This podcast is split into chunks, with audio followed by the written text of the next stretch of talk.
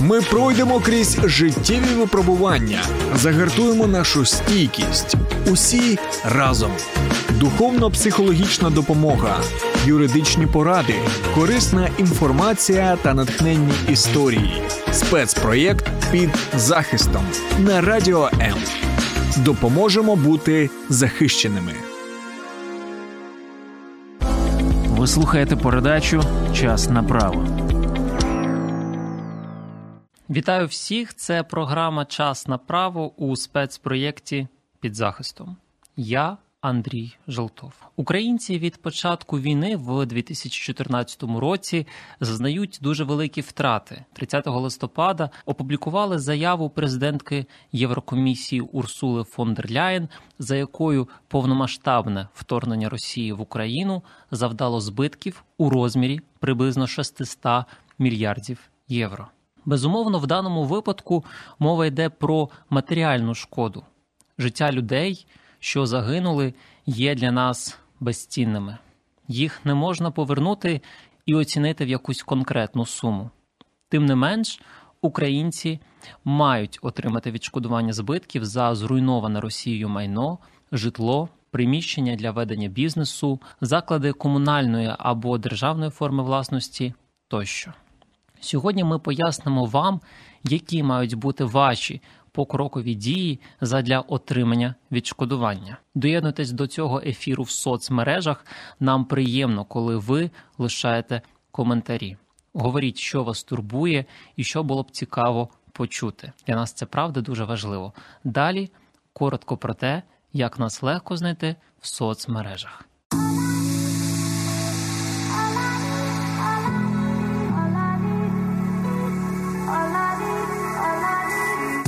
Долучайся до Радіо М у соціальних мережах: YouTube канал, Facebook сторінка, TikTok, Радіо М, Телеграм, Інстаграм, Радіо М.Ю.А. а також наш сайт radio.m.ua. Радіо М це все, що тобі потрібно.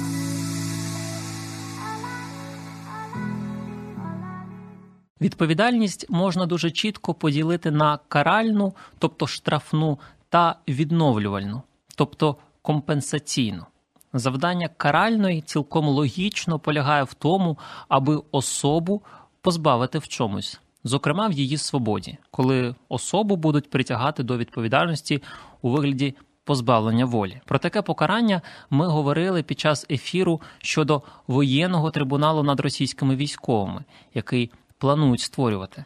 Розповідали також, як Міжнародний кримінальний суд в Гаазі допоможе українцям відновити справедливість. Сьогодні мова йтиме саме про компенсаційну відповідальність. Це вже у свою чергу відшкодування Росією збитків через війну. Метою цього є поновлення наших прав і свобод. Задля отримання відшкодування від Росії можливо буде звернутись і до українських судів, і до іноземних судів, і до міжнародних судів, що, зокрема, базуються в Гаазі. Завдяки нашій гості, юристі, раднику міжнародної юридичної фірми Етernelo Крістіні Шаповаловій, ми зрозуміємо, що вам, звичайному українцю, треба робити для того, аби отримати від Росії відшкодування збитків. Пані Крістіно, вітаю вас.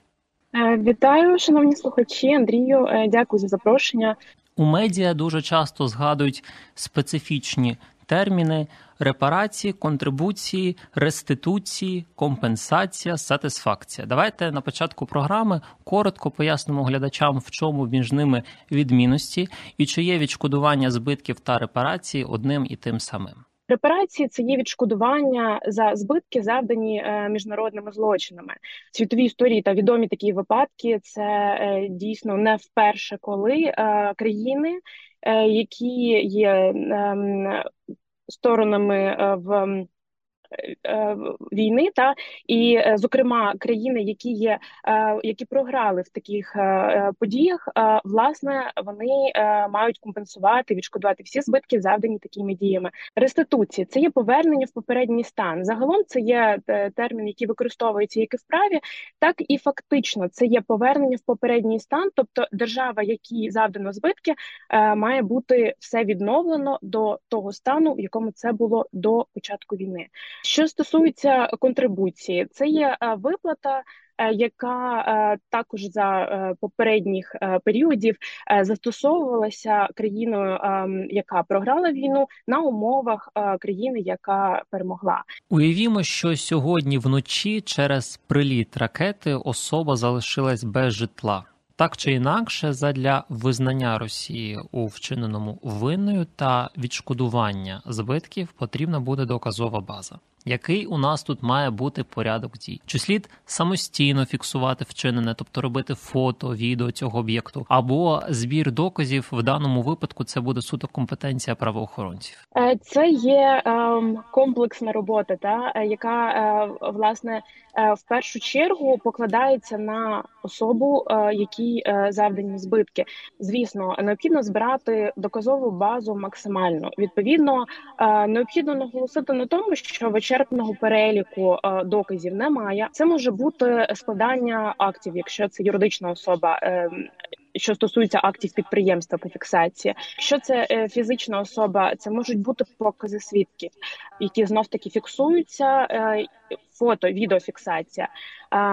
Те, що першочергово може здійснити фізична особа або юридична, що стосується фіксації, в якій допомагають державні органи, це є звернення до е, ДСНС, е, звернення до правоохоронних органів, до військових адміністрацій. Також е, рекомендується е, фіксувати е, оцінкою, тобто звернутися до осіб, які мають е, відповідні сертифікати, належну кваліфікацію, які зможуть зафіксувати розмір збитків, тому що це є ключовим е, в доказуванні в подальшому. І відповідно це прямо впливатиме на розмір компенсації, яку зможе отримати фізична юридична особа. Закликаємо подавати заявки, зокрема через створені для цього застосунки. Такими є єдиний портал державних послуг Дія. Він серед іншого сьогодні надає можливість подавати інформацію про пошкодження або знищення житлової забудови внаслідок військової агресії Росії. Другим онлайн ресурсом є warcrimes.gov.ua, який створений офісом генерального прокурора разом з українськими та міжнародними партнерами. Метою ресурсу є зібрання належних доказів щодо усіх воєнних злочинів та злочинів проти людяності. Скоєних російською армією в Україні ми про нього говорили в програмі Час на право щодо притягнення до відповідальності російських військових. Третім ресурсом є електронний ресурс Росія заплатить на сайті Damaged.in.ua. За допомогою цього ресурсу особи можуть повідомити про завдану їм матеріальну шкоду, заповнивши електронну форму. Уряд буде використовувати дану інформацію для оцінки збитків, аби в подальшому вимагати від Росії відшкодування співмірної суми коштів, що можуть покрити шкоду, завдану і фізичним, і юридичним особам. Крістіно, судовий процес він загалом процесуально складний. Давайте пояснимо простому громадянину, що у нас втратив житло, чи зможе він отримати бажаний результат у вигляді відшкодування збитків без допомоги кваліфікованого юриста фізичні особи е, і юридичні особи вони справі звертатися до судів як із залученням представників, так і безпосередньо. Та що стосується доказування, звернутися може ем, фізична юридична особа е, в. Е, суд уповноважений це буде цивільний або господарський суд залежно від е, типу особи, яка є особливість і чому юристи е, власне бажані, я би сказала, необхідні, як для того, щоб довести. Ем, Власне, перейти від ситуації завдання збитків та і фіксації, і вести е, саме цей розмір збитків в контексті російської агресії. Відповідно, ем, оця доказова база вона оцінюється юристами до подання позову. Але власне фізична особа вона ну за за наявності такої можливості може зібрати самостійно також такий пакет документів і е, подати його в суд. Е, Відповідно, під час розгляду справи триватиме попереднє засідання і е, розгляд справи по суті, в результаті якого очікується винесення рішення. Е, особливістю є те, що необхідно дотримуватися всіх процесуальних вимог, як для для того, щоб в подальшому була можливість виконати таке рішення. Зараз ми говоримо про відшкодування збитків. А якщо говорити про те, що особа під час війни в нас втрачає не тільки свою будівлю, не тільки свій бізнес через те, що прилетіла російська ракета, а вона втрачає своїх рідних і близьких. Чи може тут мова йти про відшкодування моральної шкоди? Так, звісно, моральна шкода підлягає це окрема категорія спору, та і окрема категорія вимог, яка може бути заявлена до відшкодування. Моральна шкода, ем, власне, також підлягає доказу тобто не презюмується, а все ж таки покладається на фізичну особу довести розмір е, такої шкоди, якої вона зазнала. Є є два дві можливості: це є цивільні позови, все одно, які подаються або в окремому порядку, тобто безпосередньо до суду загальної юрисдикції, якщо це фізична особа. Або е, в рамках кримінальної справи може бути заявлений цивільний позов, коли ем, не в рамках кримінальної справи особа рухається, то вона може безпосередньо виконувати таке рішення за рахунок наявних активів Відповідач. Якщо це є суверен Російська Федерація, е, пул активів він значно більший. Якщо ми говоримо про кримінальну справу, то особа е, за за рахунок активів якої буде е, виконуватися рішення, буде та сама особа обвинуваченого, тобто це буде приватна особа, і гарантії того, що у приватної особи стане активів на е, повне відшкодування збитків по такому рішенню е, менше або немає. Відповідно, е, все ж таки шлях рухатись. Е, з окремим позовом він є е, ефективнішим.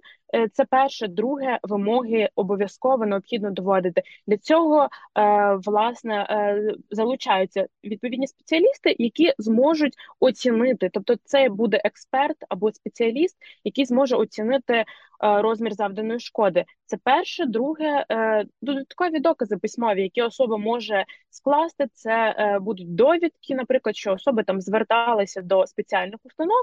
Е, які знов таки засвідчували факт е, настання несприятливих наслідків для особи, тобто моральної шкоди, як такої. Що не менш важливо, подання цивільних позовів проти Росії вже здійснювалось, і відповідно до теперішньої актуальної практики нашого українського верховного суду Росія не має в цих питаннях свій міжнародно-правовий імунітет раніше. Ну як власне і про це говорить теорія міжнародного права, іноземну країну не можна притягати до відповідальності в наших національних судах, тому що вона користується так званим імунітетом в даному випадку з огляду на військову агресію і загалом всю ситуацію вирішили, що право Росії на імунітет не є абсолютним і може бути обмежене. Тому в питанні чи можна громадянину України в українському суді наразі подати позов проти Росії, Верховний суд говорить, що може. Повернемось трошки до теми адвоката. Нема достатніх фінансових ресурсів на цього юриста. В нашій державі створена система безоплатної правової допомоги, про яку ми говорили в попередніх програмах. Чи можна тут буде до цих безкоштовних юристів звернутись, аби досягнути бажаного результату? Так, звісно, в державі діють такі інституції. Я би ем, звернула увагу на наявність додаткових можливостей. Наприклад, діють е, міжнародні фонди, які е, фінансують е, власне. Ми так співпрацюємо з міжнародними фондами. Е, ми, як кваліфіковані юристи, які можуть е, власне ем, бути ем, допомогти клієнту е, власне співпрацювати з таким фондом. Фонд здійснює фінансування, він оцінює ем, ситуацію клієнта, здійснює фінансування е, і відповідно надаються юридичні послуги вже юристами, робота яких буде оплачена, але е, потерпіла особа вона не несе на стадії розгляду справи і до моменту е, вже отримання остаточного рішення і його виконання, тобто безпосереднього отримання коштів, вона не несе жодних витрат, і таким чином. Е, шляхом отримання компенсації вже з з неї йдуть відрахування фонду. Зазвичай це є гонорар успіху, тобто певний процент від фактично стягнутих коштів. Таким чином, це достатньо гарний варіант, як для того, щоб не понести витрати на моменті розгляду, е, і е, власне лише за умови отримання позитивного рішення і фактичного е, фактичної сплати цих коштів послуги фонду, послуги юристів оплачуються. Якщо ні, то відповідно ні. Після отримання позитивного рішення українського суду настає абсолютно інший етап його виконання. Чи можна сьогодні за нашим законодавством отримати відшкодування збитків за рахунок заморожених російських активів. Так, відшкодування буде здійснюватися е, за рахунок е, таких активів. Механізм е, їх передачі від держав, які здійснили арешт таких активів, він наразі розробляється. Відповідно, необхідно звернути увагу на те, що міжнародні організації, такі як ООН, НАТО, ем, власне Єврокомісія. Всі вони заявили про те, що е, збитки мають бути компенсовані. Має бути створений спеціальний механізм, який буде. Основною метою якого буде компенсація завданих збитків в повному обсязі, і буде створений міжнародний реєстр збитків. Буде створено спеціальний фонд, е, який буде наповнений за рахунок таких е, активів, власне з якого будуть е, здійснюватися відшкодування е, шкоди. Звертаю увагу, що це е, певний механізм, який буде створений в в рамках адміністративно-позасудової процедури. Міжнародний досвід показує, що це до досить довга тривалість ем, роботи такої комісії від моменту, допоки звертаються потерпілі особи, до моменту, коли вони отримують відшкодування. Паралельно до до цього йде е, судова процедура, яка вже діє. Ну власне з самого початку військового вторгнення. Е, була можливість звертатися, вона зараз є і буде та е, звертатися потерпілих осіб в суд за ем, е, відшкодуванням збитків. І власне відновленням порушеного права, як я говорив за заявою президентки Єврокомісії, збитки України через війну Росії становлять більше ніж 600 мільярдів євро. Скільки в нас сьогодні є заморожених активів Росії в Україні, і чи об'єктивно їх може вистачити для того, аби здійснити це відшкодування? Чи нам однозначно потрібно буде тут звернення до іноземних країн? На сьогодні арештовано активів е, на більш ніж 400 е, мільярдів. Але необхідно звернути увагу, що це все ж таки про е, активи, які не лише в межах української України знаходяться, а це є активи належні е, Російській е, Федерації, а також як державі, а також е, підсанкційним особам або особам пов'язаним з терористичним режимом. Поговоримо саме про процедуру виконання рішень українських судів в іноземних країнах. Загалом процесуальним законодавством переважної більшості країн допускається можливість виконати рішення іноземного суду. Тобто уявімо, що в нас вже є позитивне рішення українського суду проти Росії, за яким особі потрібно відшкодувати збитки. В яку країну нам з цим рішенням потрібно піти? Можливо, в ту країну, де в нас більше заморожено російських активів, окремо треба звернутися з заявою про надання дозволу е, на примусове виконання такого рішення і його визнання на території на території тої держави, де планується виконання. Але е, ключовим є те, що е, українське рішення може бути виконано за кордоном, тобто механізм він е, існує, та він є. І е, другий момент про те, що активи, які е, якраз не входять в пул.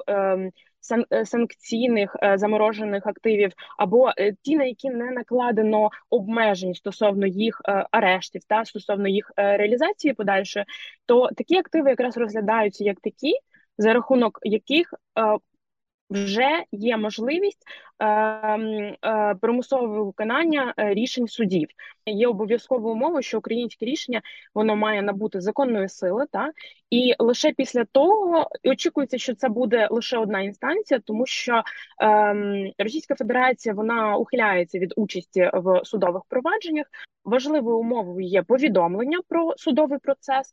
Це дозволить е, безперешкодно в подальшому е, виконати таке рішення за кордоном. І що стосується фактичного виконання, то це здійснюється на території е, інших держав, е, власне, з залученням е, спеціалістів місцевих юристів, та тому що це є процедури е, вже іноземного права, але е, Наша компанія, до прикладу, працює е, спільно з міжнародними партнерами, і від початку війни ми вже обговорювали ці механізми, як для того, щоб досягти е, можливості фактичного виконання рішень. Це є основною метою як і юристів нас, які допомагають потерпілим, та і власне потерпілих осіб, щоб отримати повне відшкодування завданих збитків.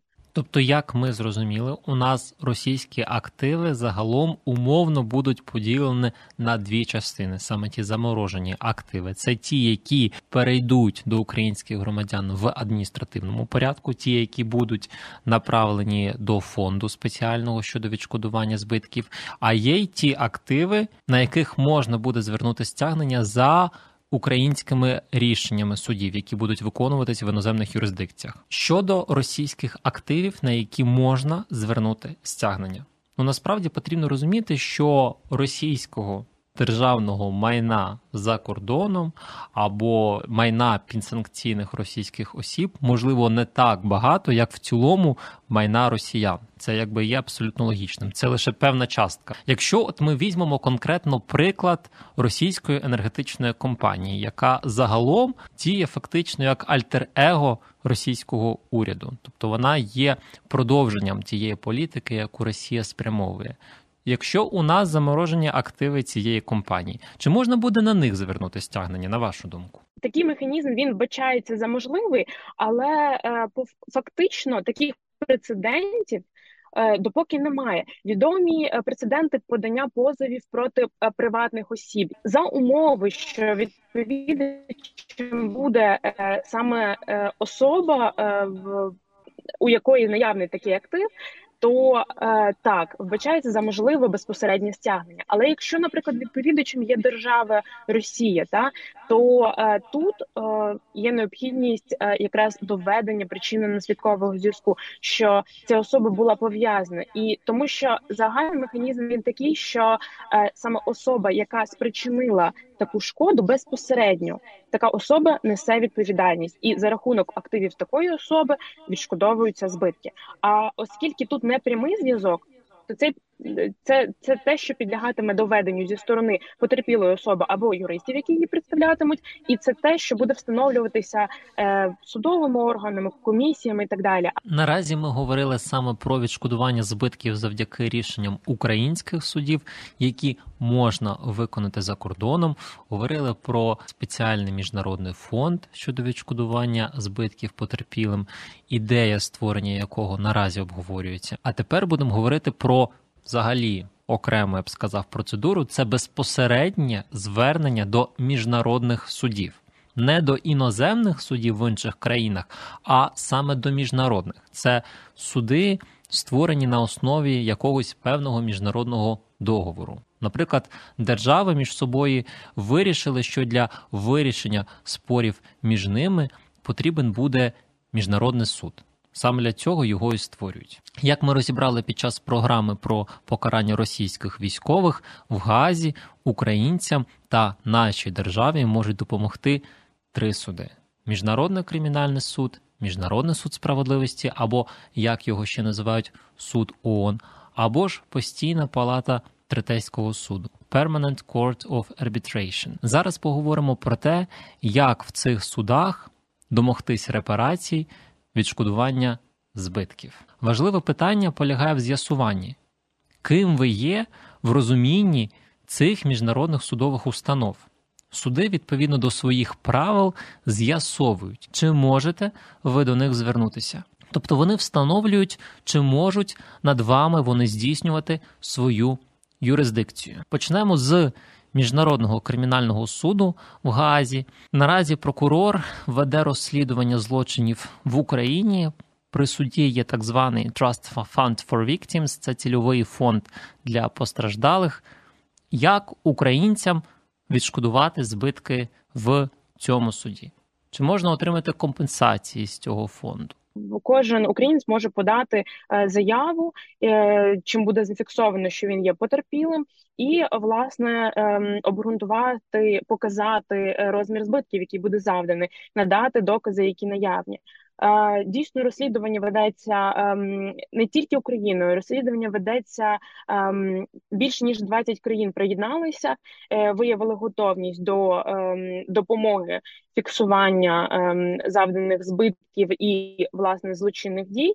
І відповідно, коли е, розслідування буде завершено, збитки можуть бути компенсовані. Заявлення збитків не є гарантією їх компенсації в тому розмірі, в якому вони заявлені. Гарантії того, що судове рішення таке е, зможе бути виконано в повному обсязі і. І відповідно е, збитки будуть компенсовані. Ну наразі немає, тому що насправді український прецедент він він ем, українська справа вона є безпрецедентна. Відповідно до Правила 85 правил процедури та доказування, за якими діє Міжнародний кримінальний суд в Газі, потерпілі це або фізичні особи, або організації чи установи, яким було завдано прямої шкоди будь-якому їхньому майну, призначеному для релігії, освіти, мистецтва, науки чи благодійності, а також їхнім історичним пам'яткам лікарням та іншим місцям і об'єктам для гуманітарних цілей. Це цитування з правил процедури та доказування. За якими діє міжнародний кримінальний суд. А якщо виконати рішення міжнародного кримінального суду в іноземних юрисдикціях, наприклад, в примусовому порядку, можна буде так зробити? Так, можна буде, оскільки а, примусовий порядок передбачатиме, що ті всі наявні активи, які не є обтяженими, а, відповідно ем, без арештів, не підсанкційні, вони можуть бути спрямовані і на продаж, і на компенсацію е, завданого збитку. Важлива інша ще одна інстанція міжнародний суд справедливості або ж його називають суд ООН. Поговоримо, які тут механізми. Важливо те, що до нього можуть звертатися тільки держави. Україна, власне, вже звернулася і тривають судові процеси. А яка тут роль наша, звичайних громадян, які ніяким чином не причетні до уряду, проте постраждали? Можливо, надавати слід уряду інформацію, аби вони вже відповідно передавали її суду. Яка тут наша роль має бути? Так, е, можливість є якраз звернення через е, повідомлення держави про завдані збитки, тобто е, ті реєстри, які ведуться державою, вони якраз будуть ем, спрямовані і передані на розгляд суду в цьому році. Ем, міжнародний суд в, в лютому, але до е, вторгнення е, повномасштабного Росії в Україну виніс вирок. Це був проти Уганди за її напад на Конго, і необхідно зазначити про те, що розгляд справи він тривав більше 20 років, але розмір збитків, який був компенсований, присуджений, він складав лише 3% від суми, яка була заявлена першопочатковою державою, відповідно від тих збитків, які понесли фізичні юридичні особи держава як як така.